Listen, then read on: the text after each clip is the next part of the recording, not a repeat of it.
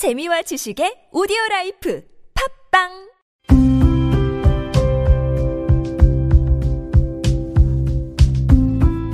칼럼을 읽어드립니다.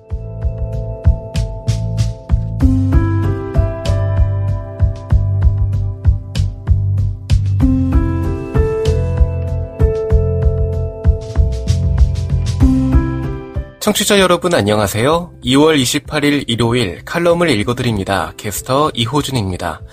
칼럼을 읽어드립니다에서는 여러분과 같이 고민하고 장에게 최신 정보를 담은 글을 골라 전해드리고자 하는데요.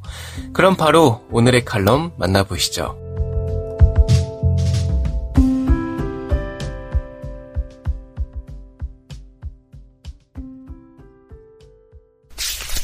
에이블 뉴스 동사무소 직원에게 들은 말 바우처가 무엇인가요? 커뮤니티 케어에서 다직종 협력이 필수인 이유 칼럼니스트 이준수 우리 아이 4살 무렵 언어 발달이 느리다는 소견을 받았다. 시간이 지나면 자연히 좋아지겠지 생각하고 책도 읽어주고 얘기도 많이 했음에도 눈에 띄게 좋아지지 않아서 병원에서 소견서를 받기에 이르렀다. 친척들은 아빠가 작업치료사인데 어련히 알아서 하겠지라는 눈으로 바라봤다.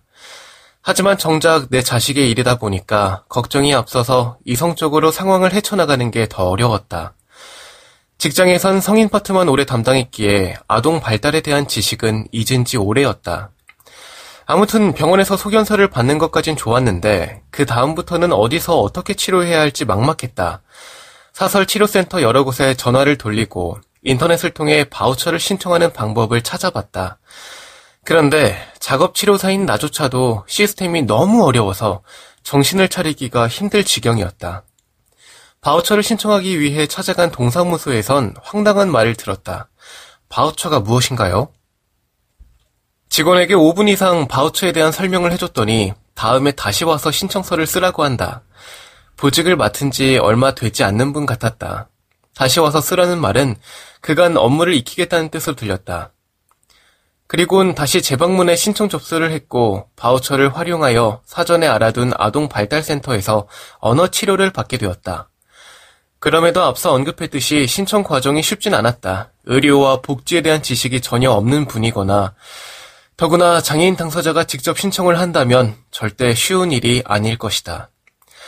아이는 4살 무렵부터 8살까지 지속적으로 언어 치료를 받은 덕에 지금은 좋아졌지만 당시 혼란스러웠던 경험을 생각하면 내게 여러 시사점을 주는 것 같다. 아이는 온 동네가 함께 키운다는 말이 있다. 나는 이 말을 바꿔서 장애인이 지역에서 살아가려면 거주 지역의 장애인과 관련된 모든 기관 및 종사자들이 협력해야 한다고 생각한다. 작은 범위로는 동사무소, 넓은 범위로는 동사무소를 포함한 복지관과 보건소가 해당된다.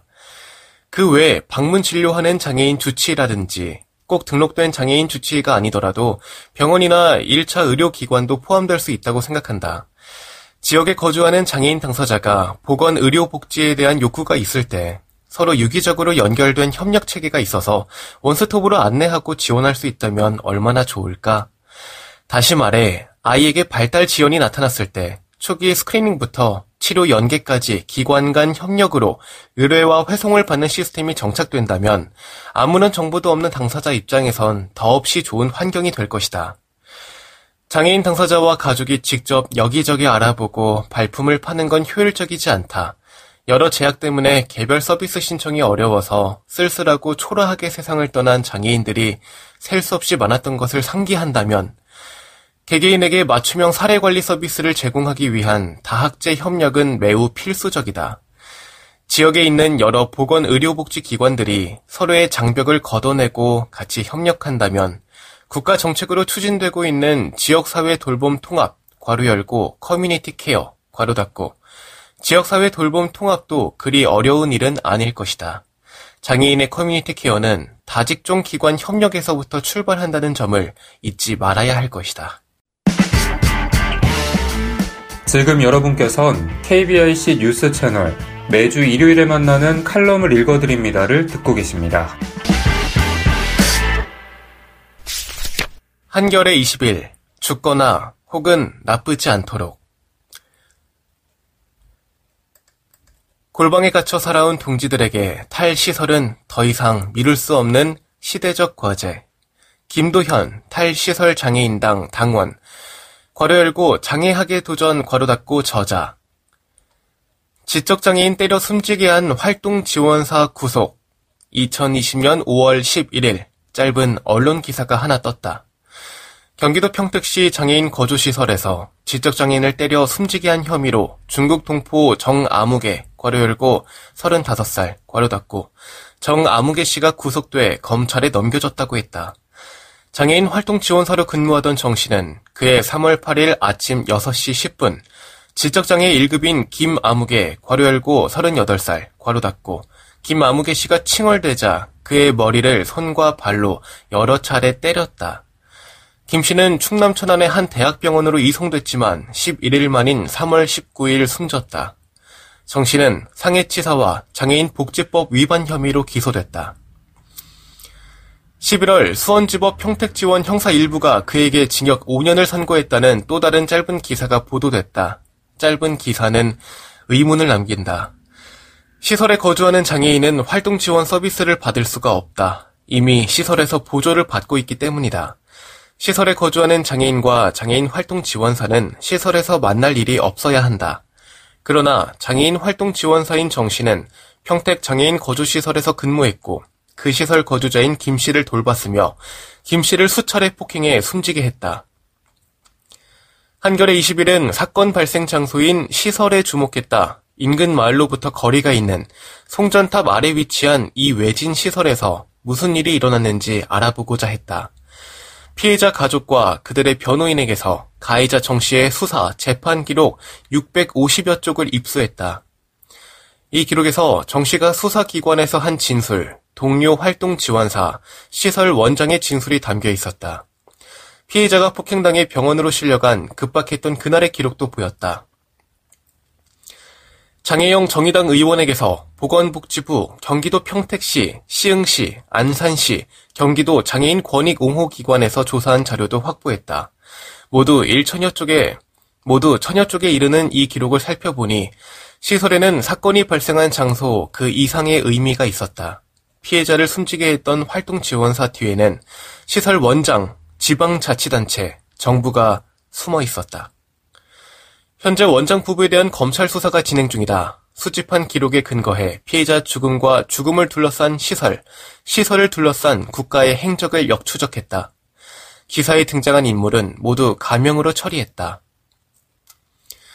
수십 년 세월을 골방에 갇혀 시설에 처박혀 차별과 억압, 피눈물 속에 살아온 동지여.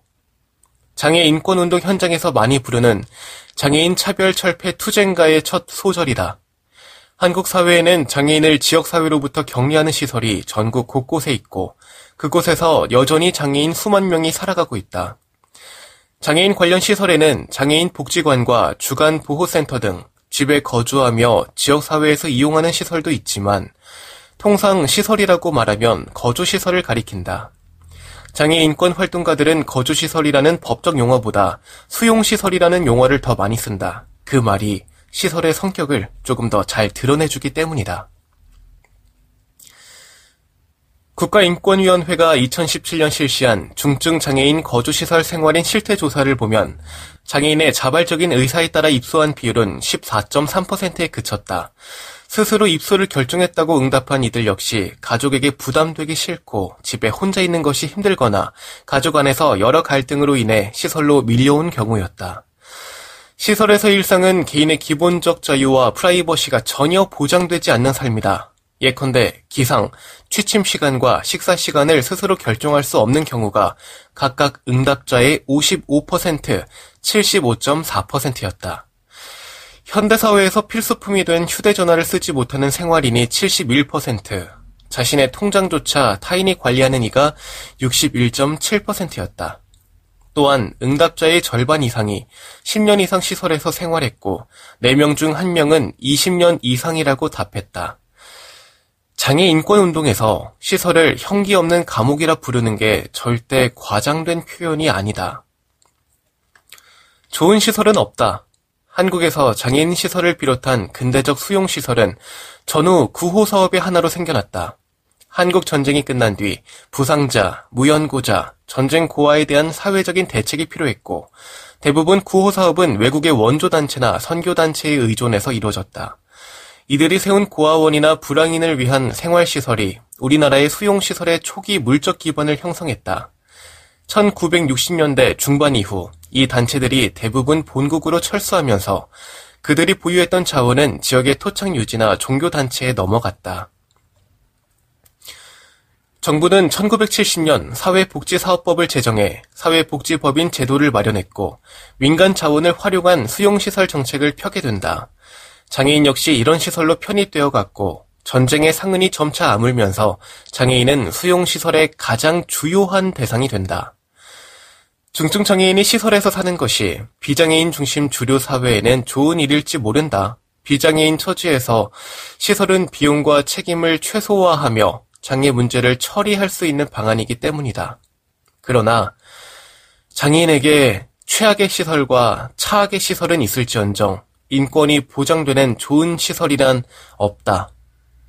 자본 축적을 기본으로 하는 기업에서 착취가 일어나지 않기를 바라는 게 환상이듯 통제적 권력 관계를 기본으로 하는 시설에서 인권 침해가 존재하지 않기를 바란다면 그 역시 환상이다. 자신의 일상을 일방적으로 타인에게 통제받는 삶, 그 자체가 인권 침해이기 때문이다. 정부는 자발적 동의에 따른 입소가 있기에 시설 역시 장애인 주거권 보장의 한 형태로 존중되어야 한다고 말한다. 진정 그러한가? 여성주의 연구활동가 권 김현영은 져서 다시는 그전으로 돌아가지 않을 것이다 해서 뿌리 깊은 억압들은 모두 강제와 동의라는 두 가지 방법을 동원하는데 억압에 동의하게 만드는 가장 유용한 방법은 다른 선택의 여지를 주지 않는 데 있다라고 말한다. 앞서 언급한 것처럼 시설 입소에 동의하는 장애인이 일부 있지만 그들은 지역사회에서 살아남을 수 있는 선택의 여지를 봉쇄당했다. 일종의 강제된 동의이며 죽거나 혹은 나쁘거나인 셈이다. 1991년 1월 1일 시설 입소를 종료한 노르웨이. 이런 이유로 2006년 제정된 유엔 장애인 권리 협약은 제19조 자립생활과 지역사회 통합에서 이 협약의 당사국은 모든 장애인이 다른 사람들과 동등한 선택권을 가지고 지역사회에서 살 수 있는 동등한 권리를 지님을 인정하며 장애인은 특정한 거주 형태에서 살도록 강요받지 않는다고 규정함으로써 탈시설의 권리를 명문화했다. 대한민국 역시 2009년 1월 이 협약을 비준했지만 현재 중앙정부 차원의 탈시설 정책은 전무한 상황이다. 누군가는 중증 장애인은 지역사회에서 자립할 능력이 부족하기에 시설에서 살아갈 수밖에 없다고 생각할지도 모른다. 그러나 이미 오래전에 장애인 시설 자체를 없앤 나라도 있다. 노르웨이와 스웨덴이 대표적이다. 장애인 시설 거주인 대부분은 발달 장애인, 괄호 열고 지적 장애인과 자폐성 장애인, 괄호 닫고 발달 장애인이 차지하는데 1985년 발간된 노르웨이 정부 보고서 발달 장애인의 생활 여건은 시설에서 발달장애인이 처한 생활 여건은 인간적으로, 사회적으로, 문화적으로 용납될 수 없는 것이며 그러한 상황은 활동의 재조직화나 자원 공급 증가에 의해 실질적으로 변화될 수 없다고 결론 내린다. 그리고 이 보고서의 내용과 견해에 따라 노르웨이에서는 1988년 6월 시설 체제를 전면적으로 개혁하기 위한 입법 조처, 즉 일명 시설 해체법이 시행됐다. 시설 해체법은 장애인의 신규 시설 입소는 1991년 1월 1일을 기점으로 종료되고 기존 시설 생활인들도 1995년 12월 31일까지 모두 지역사회에 있는 자신의 주거 공간에서 거주해야 하며 이에 따른 비용은 모두 중앙정부가 각 자치구에 지원해야 한다고 명시했다. 스웨덴에서도 1990년부터 본격적인 탈시설 작업이 시작됐다. 1997년 10월 제정된 특수병원 및 거주시설 폐쇄법에 따라 1999년 12월 31일까지 모든 장애인 시설이 폐쇄됐다. 코로나19 사망자 중 시설 거주자 46%. 이런 사례에서 확인할 수 있듯 한 사회가 장애인과 더불어 살아가기 위한 제도를 정비하고 시스템을 갖춘다면 시설은 존재할 필요가 없다. 앞서 언급했듯 우리나라는 유엔 장애인 권리 협약에 가입했고 문재인 정부의 100대 국정과제에는 탈시설 등 지역사회 정착 환경 조성이 포함됐다. 국가인권위원회도 2019년 9월 장애인 탈시설 로드맵 마련을 정부에 권고했다. 아무런 제도적 뒷받침을 하고 있지 않을 뿐 시설을 의미하는 영어 단어 institution은 제도를 뜻하기도 한다. 요컨대 장애인이 시설에서 격리된 삶을 살아야 하는 건 제도의 문제이지 그들의 능력 문제가 아니라는 뜻이다. 장애인 시설이든 정신요양시설이든 노인요양시설이든 이런 시설들은 기본적으로 생산성이 떨어진다고 간주된 이들을 적은 비용으로 관리하고 통제하기 위해 만들어진 시스템이다. 서울대 의과대학 김윤 교수는 2020년 3월 한겨레 21과의 대담에서 이런 시설들이 광범위하게 존재하는 것은 감염 측면에선 잠재된 화약구가 전국에 수만 곳 있는 것이나 다름없다고 말했다. 집단 수용시설이 있는 한 감염병은 이를 중심으로 더 퍼질 수밖에 없다는 것이다. 그 피해도 1차적으로 시설에 수용된 이들에게 집중된다. 국제 장기 돌봄 정책 네트워크가 발표한 케어홈 코로나19 관련 사망률에 따르면 전 세계 21개국 코로나19 사망자 중 집단시설 거주자가 46%를 차지했다. 이처럼 코로나19 인명피해가 시설에 집중되고 있기에 시설 수용 정책에서 중심 대상인 장애인의 피해 규모 역시 상상을 초월한다. 영국에선 2020년 3월부터 7월 중순까지 코로나19 사망자 4만 6,314명 중 장애인이 2만 7,534명으로 59.5%를 차지했다. 영국 인구에서 장애인 비율이 약 15%임을 고려하면 장애인의 코로나19 사망률은 비장애인의 약 8.4배에 이른다. 우리나라 역시 크게 다르지 않다. 2020년 12월 9일 기준 코로나19 사망자 556명 중 장애인이 117명, 괄호 열고 21%, 괄호 닫고 117명이었다. 대한민국 인구에서 장애인 비율이 5% 정도인데 장애인의 코로나19 사망률이 비장애인의 약 5배인 것이다. 바꿔야 하는 건 시설이 아니라 지역사회. 그렇다면 이런 조건을 변화시키기 위해서 우리는 무엇을 해야 하는가? 역설적으로 들리겠지만 어쩌면 시설은 싸움의 진정한 대상이 아닐지 모른다. 통합 교육을 하려면 특수학교가 변해야 하는 게 아니라 일반 학교가 변하면서 특수학교 자체가 불필요해져야 한다. 마찬가지로 우리가 바꿔야 하는 건 시설을 필요로 하고 시설을 산출하는 지역사회 자체다.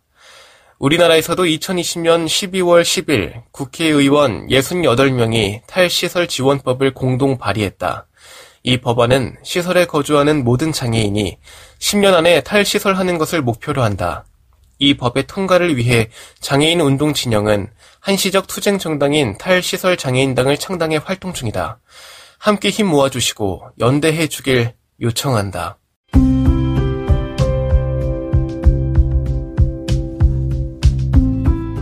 2월 28일 일요일 칼럼을 읽어드립니다. 오늘 준비한 소식은 여기까지입니다. 지금까지 제작의 이창훈, 진행의 이호준이었습니다. 끝까지 청취해주셔서 고맙습니다.